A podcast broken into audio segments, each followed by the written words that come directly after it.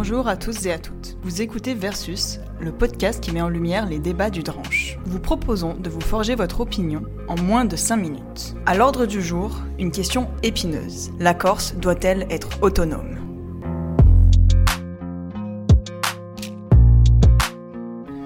Ce podcast vous est offert par le journal Le Dranche. Pour le soutenir, abonnez-vous. Plus d'infos après ce podcast.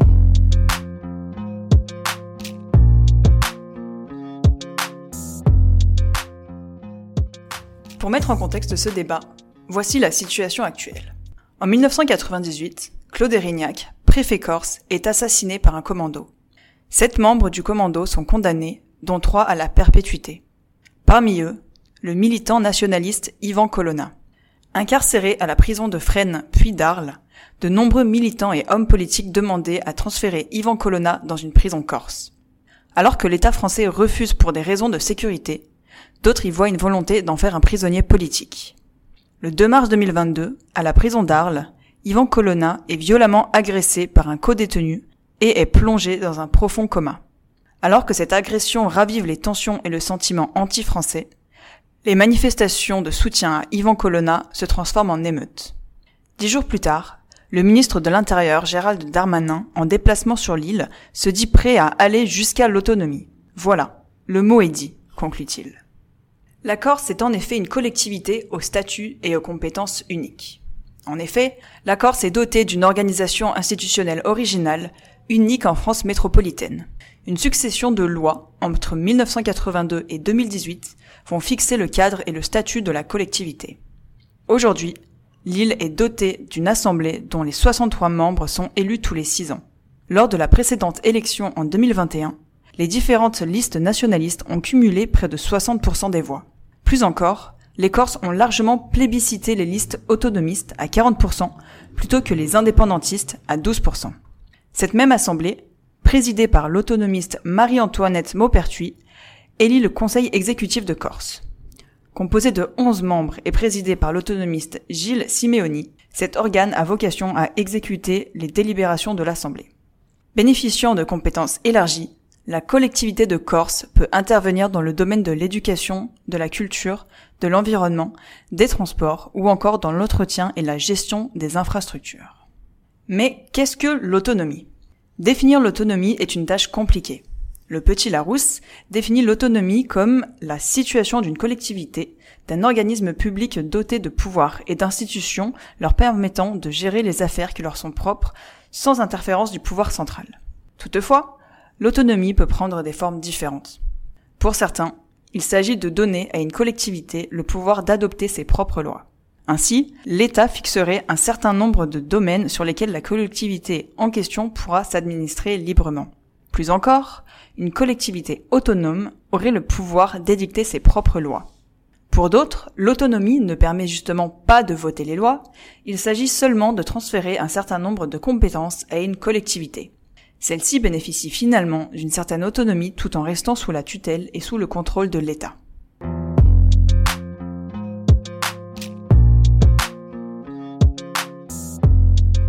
Tribune pour de Véronique Bertil, maître de conférence en droit public. La revendication de l'autonomie est pour une collectivité territoriale l'expression de sa volonté de gérer ses affaires elle-même, de prendre les décisions qui la concernent elle-même elle est une demande de responsabilisation. L'autonomie n'est ni systématiquement l'antichambre de l'indépendance, ni nécessairement la spirale vers toujours plus de pouvoir. Ces deux idées reçues sont remises en cause par les régions italiennes les plus autonomes. Elles ne revendiquent pas l'indépendance et ont refusé davantage d'autonomie en répondant non au référendum de 2006 proposant la transformation du pays en un État fédéral. C'est aussi le cas en France. Les régions qui réclament l'autonomie ne veulent pas sortir de la République. Elles veulent juste que toutes les décisions qui les concernent ne soient pas prises dans un bureau parisien. Elles acceptent que certaines décisions soient prises par l'État. La revendication de l'autonomie conduit ainsi à adresser des listes de compétences. Celles qui devront continuer à être exercées par l'État, à minima nécessairement les compétences dites régaliennes comme la police ou la justice, celles qui seront exercées par les collectivités, dans le domaine de l'économie, de l'environnement, de la formation ou encore de la santé, le catalogue peut évidemment être plus ou moins fourni selon les revendications. Qui plus est, il ne faut pas croire qu'une compétence est transférée dans son intégralité. Le découpage est plus subtil. Dans un domaine, l'État peut garder certains aspects et les collectivités s'en charger d'autres. Exemple des compétences en matière de transport ou de voirie, où État et régions et départements interviennent. Cette répartition des compétences peut être guidée par le principe de subsidiarité, selon lequel la compétence doit être exercée au niveau le plus efficace. Dans les compétences qui leur sont reconnues, les conseils élus ont toute légitimité pour prendre les mesures de gouvernance de leur territoire. C'est le mouvement global dans lequel se sont inscrits nos voisins européens pour l'ensemble ou certaines de leurs collectivités. L'Italie en 1947, le Portugal pour Madère et les Açores de, en 1976, l'Espagne en 1978, la Belgique en 1993 et le Royaume-Uni avec la Devolution en 1997. C'est aussi l'esprit de la charte de l'autonomie locale adoptée en 85 dans le cadre du Conseil de l'Europe. En France, la tradition jacobine semble n'avoir pas pris le virage de la démocratie locale. Le jacobinisme se développe à la Révolution française. Le pouvoir central n'a alors pas de concurrence de légitimité à l'échelon local puisque l'élection des conseils municipaux et généraux, donc départementaux, au suffrage universel ne sera instaurée qu'un siècle plus tard et il faudra attendre 1982 pour que le préfet ne soit plus l'exécutif du département. Les innombrables lois et actes de décentralisation témoignent de la tension entre ces deux mouvements opposés que sont la tradition jacobine et la démocratie locale, qui semblent rejouer une certaine querelle des anciens et des modernes. Permettre à une collectivité de décider elle-même en adoptant ses propres lois, dans des domaines de compétences bien définis, ne menace en rien l'unité de la République. Il se trouve d'ailleurs que la France le vit fort bien depuis 24 ans. En effet, depuis 98, la Nouvelle-Calédonie est autonome et adopte ses propres lois. Il ne faut pas s'offusquer que la loi ne soit pas toujours la même pour tous en tout point du territoire national. Elle n'est pas toujours la même non plus en Polynésie, en Martinique, en Corse, en Alsace, à Paris. Le mythe d'une loi qui serait la même pour tous a vécu. Si le législateur a longtemps été unique, la législation n'a jamais été uniforme. L'unité n'est pas l'uniformité. En revanche, le garde-fou porte sur les droits fondamentaux. Ils doivent être les mêmes partout. Les revendications d'autonomie de la Corse, de la Guadeloupe, de la Bretagne sont l'expression d'une volonté de maintien dans la République. Si elles effraient, alors peut-être est-il temps de s'interroger à nouveau sur le ciment de notre unité.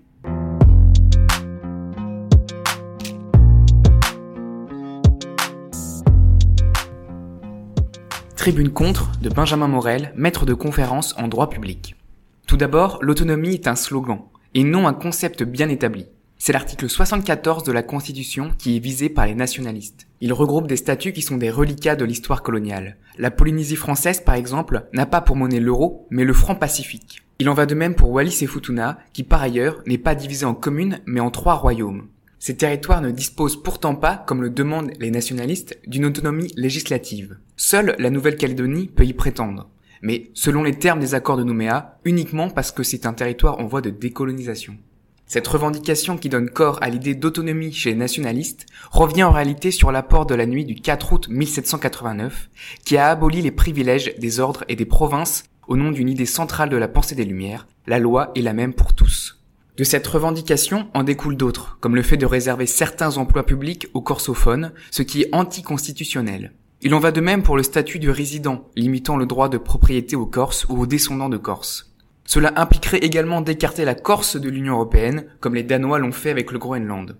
Ce statut ne serait par ailleurs pas favorable au développement de la Corse. Outre que la gestion de la collectivité est aujourd'hui pointée par la Cour régionale des comptes dans un rapport du 2 novembre 2021, l'île accuse des faiblesses certaines. En 2009, la dette de la Corse s'élevait à 1092 euros par habitant, contre 2370 euros au 31 décembre 2019, soit 15 fois plus que la Normandie. L'exemple italien notamment nous montre que le fédéralisme fiscal et le retrait de l'État entraînent un affaiblissement des régions les plus pauvres. En Calabre, à la suite de la régionalisation fiscale en 2008, le produit intérieur brut est tombé de 33,816 à 33,54 milliards d'euros quand le chômage est monté de 12% à 21,5%. Sur la même période, en comparaison, en Corse, région périphérique soutenue par l'État central, le produit intérieur brut a augmenté de 7,441 à 9,97 millions d'euros. Le taux de chômage est également resté stable. L'argument selon lequel toutes les grandes îles de la Méditerranée auraient un statut d'autonomie est spécieux. D'abord parce que, là encore, l'autonomie n'est pas entendue pareillement partout. Ensuite, car elles l'ont souvent obtenu, pas parce qu'elles étaient des îles, mais par ricochet parce que d'autres collectivités aux fortes revendications ethno-régionalistes, comme la Catalogne, l'avaient obtenu au sein d'un même État. Or, on sait à présent que dès lors qu'un statut particulier est obtenu dans une région, il crée un effet domino qui finit par paralyser les États, comme c'est aujourd'hui le cas en Espagne ou en Grande-Bretagne. Les autonomistes n'ayant plus rien à offrir ont été supplantés par les indépendantistes à Barcelone et à Édimbourg. La Catalogne et l'Écosse servent de référence à d'autres régions. De même, le Conseil régional de Bretagne a demandé sur le modèle corse, le 8 avril, lui aussi un statut d'autonomie. Au-delà du cas corse, l'autonomie de l'île représente donc une boîte de Pandore qui pourrait emporter l'unité nationale.